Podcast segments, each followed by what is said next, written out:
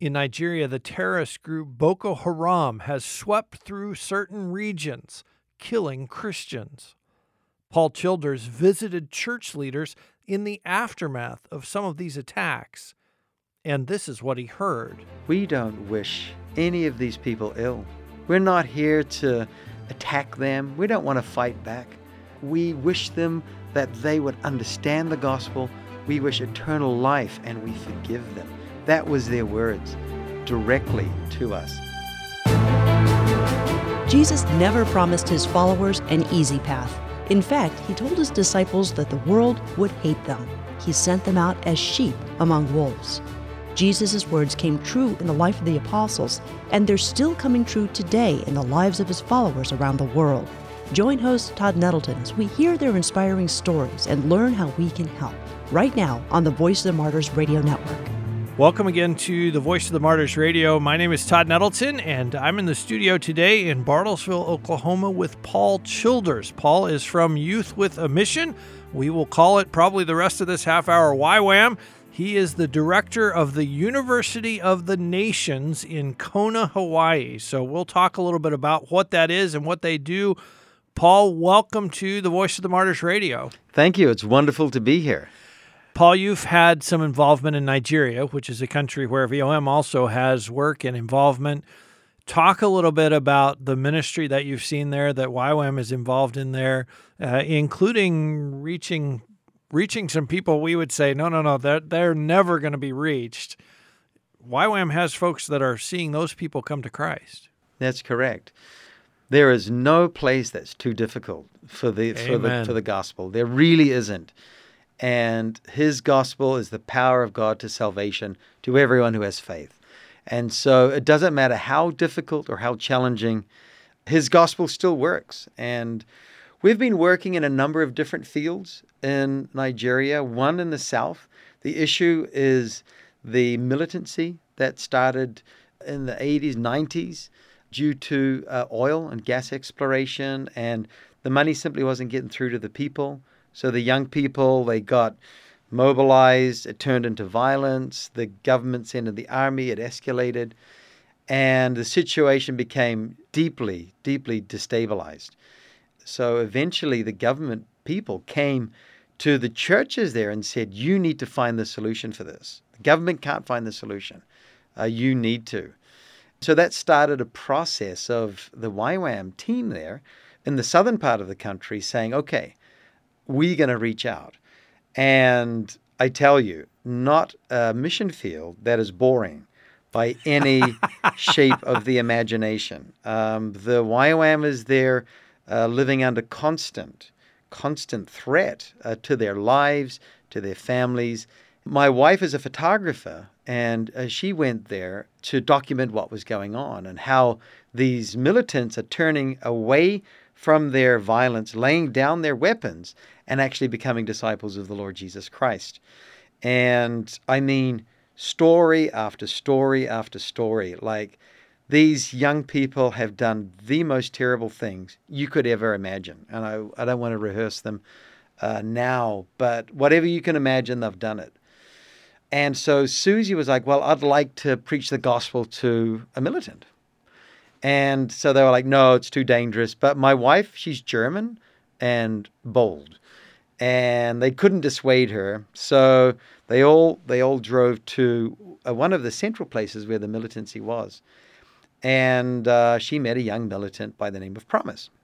So she shared the gospel with him and how he could change his life, repent of his sins, experience forgiveness, and have a new life. And after she had done kind of preaching uh, to him, said, "Do you want to follow Jesus?" Now this guy had cuts on his faces. He had tattoos in the corner of his eyes where he had been a killer. He had actually taken people. He's a murderer. And he had just been in that, living that lifestyle. And he said, Yes, I want to follow Jesus. Wow. And so she said, Well, what do we do with him? And all of the young YWAMers were like, Discipleship Training School, DTS, because that's all they know.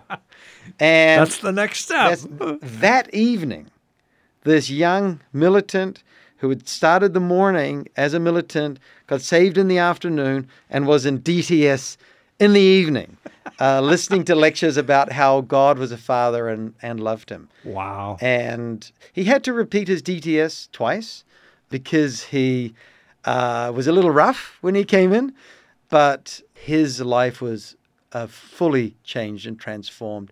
And uh, we set up after that. Susie, my wife, had promised to sponsor his DTS. And after that, we started a sponsorship program. Over a thousand of these kind of young people had gone through the training wow. there and received those uh, scholarships.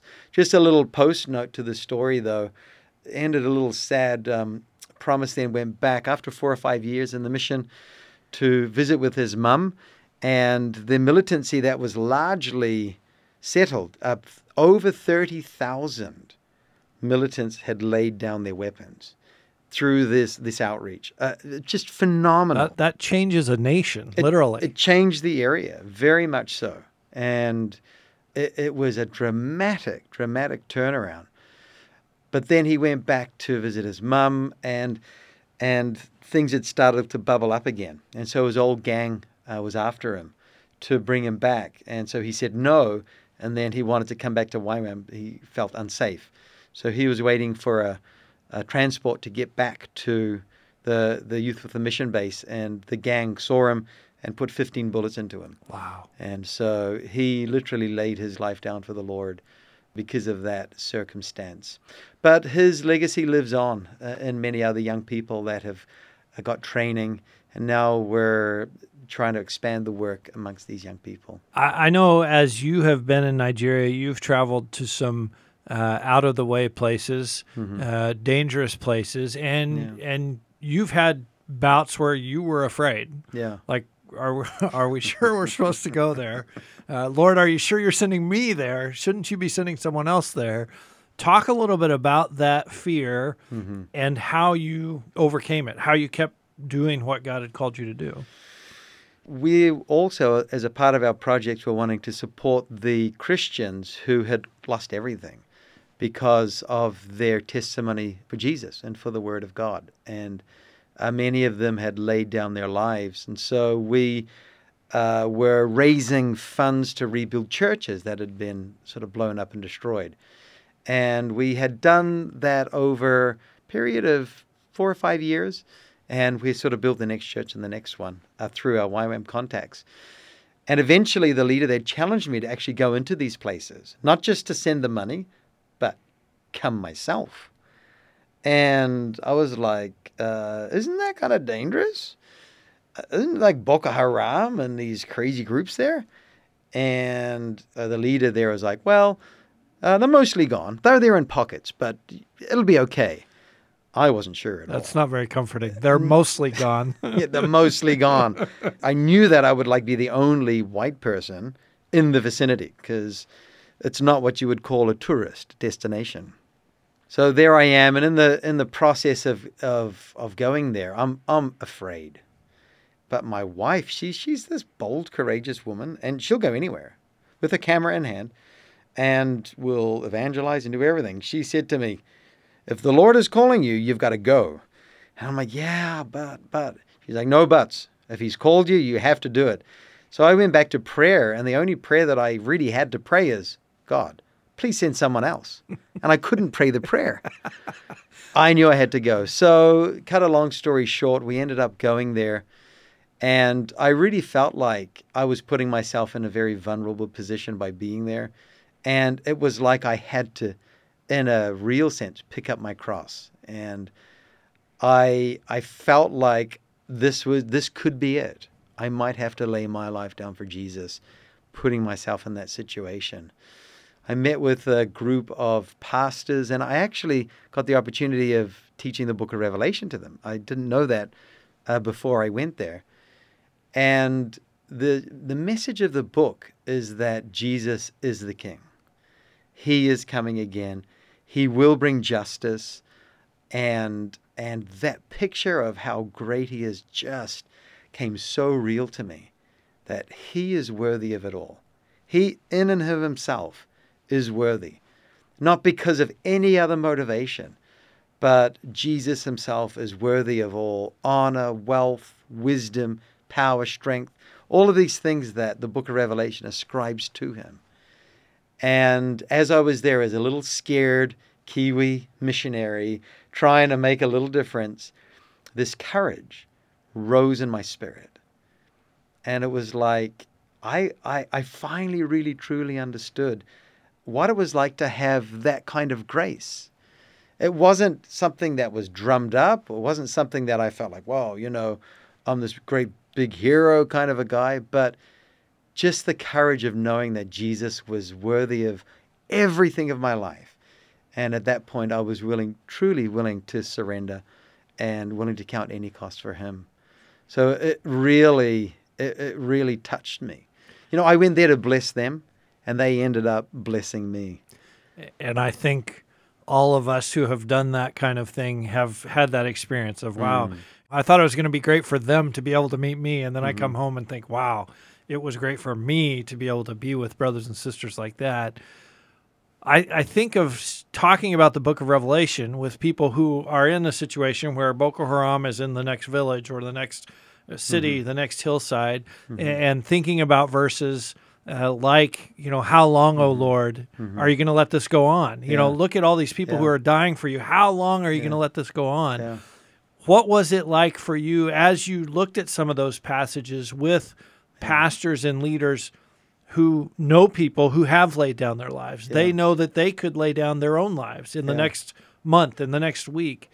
What was it like to look at some of those passages together in that situation? You know, I really never understood the book of Revelation until I sat there with these leaders who had lost husbands, wives, kids, parishioners.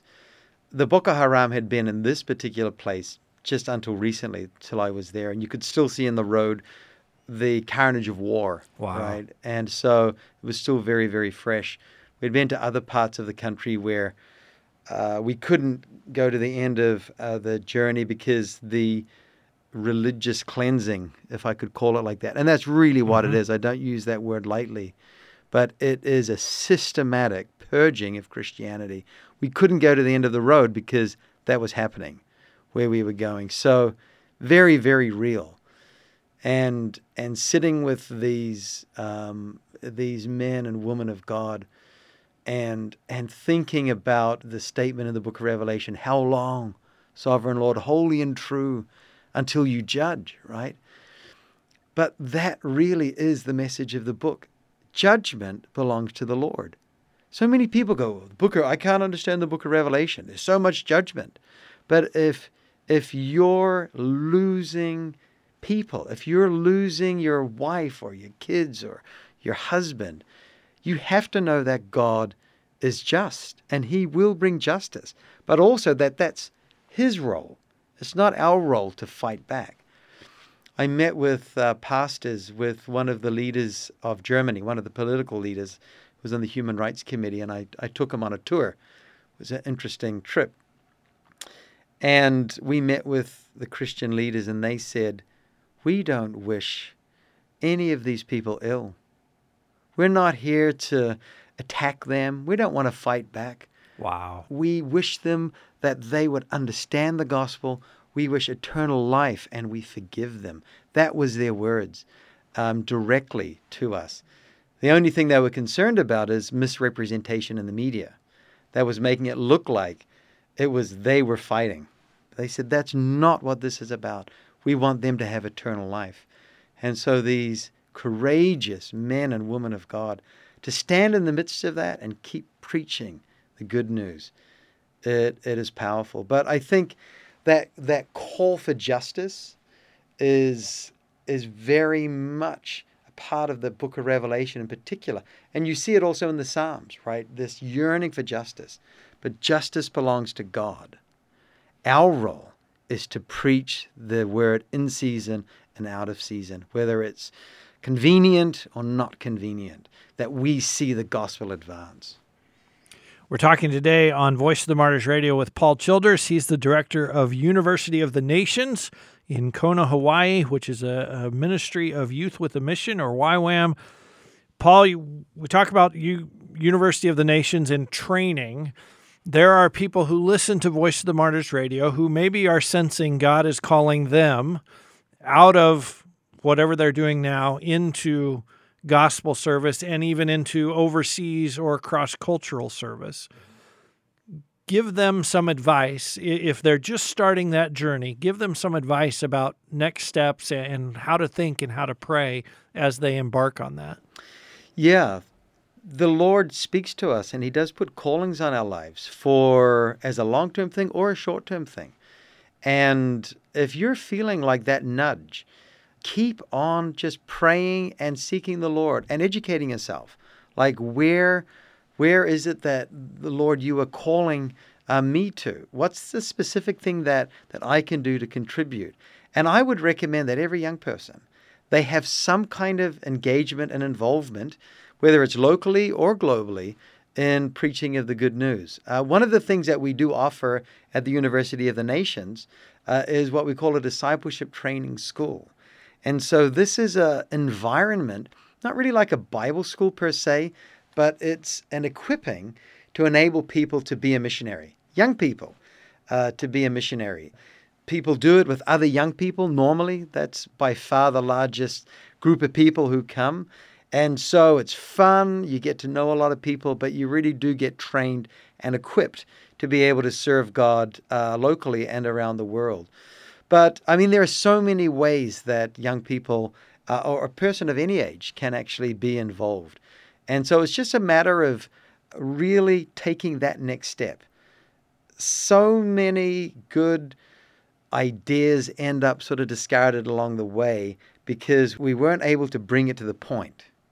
And I, I would say this is the, the biggest thing. Like, if you're feeling like God is calling you, it's never going to really be convenient. Eh, you know, it's like, yeah, how do I get the money? Well, this comes up, or you fall in love, or you, eh, something is going on. But it's about saying, you know what? I'm going to do this. So that would be my number one encouragement is take the step. It might not be for your whole life, but take the step and you will understand how to serve the Lord in your local community or around the world, depending on who God calls you to. But in University of the Nations, had many young people come to us. We've trained over 600,000 people over 40 years in basically every country in the world. Come join us too, if you like. I want to talk about part of that training, and you've talked about your own fear in Nigeria. You're sending workers everywhere in the world hard places, places where Christians are killed for their faith in Christ. How do you teach them to overcome that fear or to take that step in spite of their fear? Serving the Lord in missions, you will always have to overcome that to some extent. For some people, it might be the thought of spiders or snakes, strange food. You need to overcome that. Now, uh, in our discipleship training school program, we don't necessarily send the young people into like the toughest places in the world, right? But but there is an overcoming, and I think the way that you overcome fear isn't by being brave. It's really understanding the value of Jesus. He is worthy of my life. He is worthy of everything. And to be so focused on Him and obeying simply what He says and uh, hearing his voice and stepping it out. Just that simple step of obedience. It's not about being a hero, it's really about obeying what he calls you to do. And of course, there are many places in the world which it's fun to do evangelism. You can preach the gospel publicly. You're not going to have any bad follow ups. But still, that courage to do that, mm-hmm. it still requires that. And so, hearing from God, stepping out and doing it, and so it's it's not about being brave or, or just being courageous, but it's really truly about obeying what God calls you to do. And that's the heart of it. And I like the fact that that lesson applies just as much to comfortable American Christians as it does to Nigerian Christians or Afghan Christians or North Korean Christians or whatever. Right. God's going to call you to do something, and you need to be obedient to that. Simply that really step out. A, a key point for us. Paul, as we finish up, we always like to equip people to pray. Mm-hmm. So, how can our listeners pray? And I want to focus first specifically on Nigeria, mm-hmm. uh, the work that YWAM is doing in Nigeria, the the people that you've talked about. How can we pray for that situation in Nigeria? I think the first thing I would pray for is courage to keep on preaching the gospel under the threat of violence, persecution, martyrdom. Uh, the second thing would be the resources to be able to to do that. Uh, it's not the easiest place in the world to get resources to, but that they would really be truly equipped and to be assisted in their in their mission. I think number three, uh, favor that the gospel is really good news to the people of the region. So if you're caught in a religion of it's always demanding, and you never really know about your eternal salvation, that the gospel is good news and that the Lord does such an incredible thing that revival sweeps across that part of the country and that the that the good news is widely embraced and that in that part of the world that there is a fundamental movement towards Christ. And then, secondly, how can we pray for the University of the Nations and the work in Kona, the work that you're involved in? How can our listeners pray for that? Wisdom would be the thing that we really need right now. Really understanding as we grow as a mission, we have the challenge to disciple nations, and the Lord is opening the doors to really develop, in some countries, kind of like a national engagement where you can really do that. How do we do that in a way that sees God's kingdom uh, being introduced in a way that might not have been seen before? So, so uh, wisdom to to know how to do that. Secondly, pray that the Lord of the harvest would send forth more laborers. We have a vision to release through YWAM 200,000 new missionaries to be able to. There's 400,000 missionaries globally in mm-hmm. every denomination and we're believing for 200,000 more missionaries wow. To be released to preach the good news. Jesus is winning in the world. There are so many ripe harvest fields. I got a report from some of our team members who have been preaching in in what was just a restricted access country, as well as another one, 190,000 people hearing the gospel personally, and of those, 120 of them saying, "I want to follow the Lord Jesus." Wow. The harvest is ripe. We just need people. People willing to say, I'll get involved in that. Whether it's an easy or a hard mission field, it's still an open mission field. So pray that the Lord would release uh, the people to us in Kona as well as around the world. And obviously, we're not the only mission, to, and so into those missions as well. And so that would be that would be a, a second thing. Yeah, and then the ability to be able to support that kind of a movement in terms of the nuts and bolts of things that we need to get in place to have a training campus uh, of that magnitude and, and that, that large. So those would be three things. Oh, that's a big vision. well, you know, when you have Loren Cunningham as the founder, that's like a requirement, right? You got to have a big vision. Uh, speaking of Loren Cunningham, I would encourage our listeners, if you did not hear, we have had Loren Cunningham here on Voice of the Martyrs Radio. If you go to vomradio.net, you can hear those interviews. We've also had uh, some of the frontier missions folks from YWAM, the people who are going into some of these hostile, closed access countries. We've had several of them on Voice of the Martyrs Radio as well. Paul, it is great to have you here. If people want to connect with YWAM, our listeners, how do they do that? What's the best way to connect? Our website is ywamkona.org or uofnkona.edu. Great. So we'll have those websites as well on our website, vomradio.net. Paul Childers is the director of the University of the Nations in Kona, Hawaii, which is a ministry of youth with a mission. Paul, it's great to hear your heart, and thank you for being with us this week on Voice of the Martyrs Radio. Thank you so much for having me. You've been listening to the Voice of the Martyrs Radio. As we mentioned, you can connect with us online at vomradio.net. We'll give you links there to connect with YWAM in Kona, as well as the University of the Nations. In 1 Peter 5, we're told to be faithful here on earth knowing that we'll receive crowns when Jesus comes again. That verse became very real to a church leader while he was imprisoned in Eritrea. We're going to hear his story next week, right here on the Voice of the Martyrs Radio Network.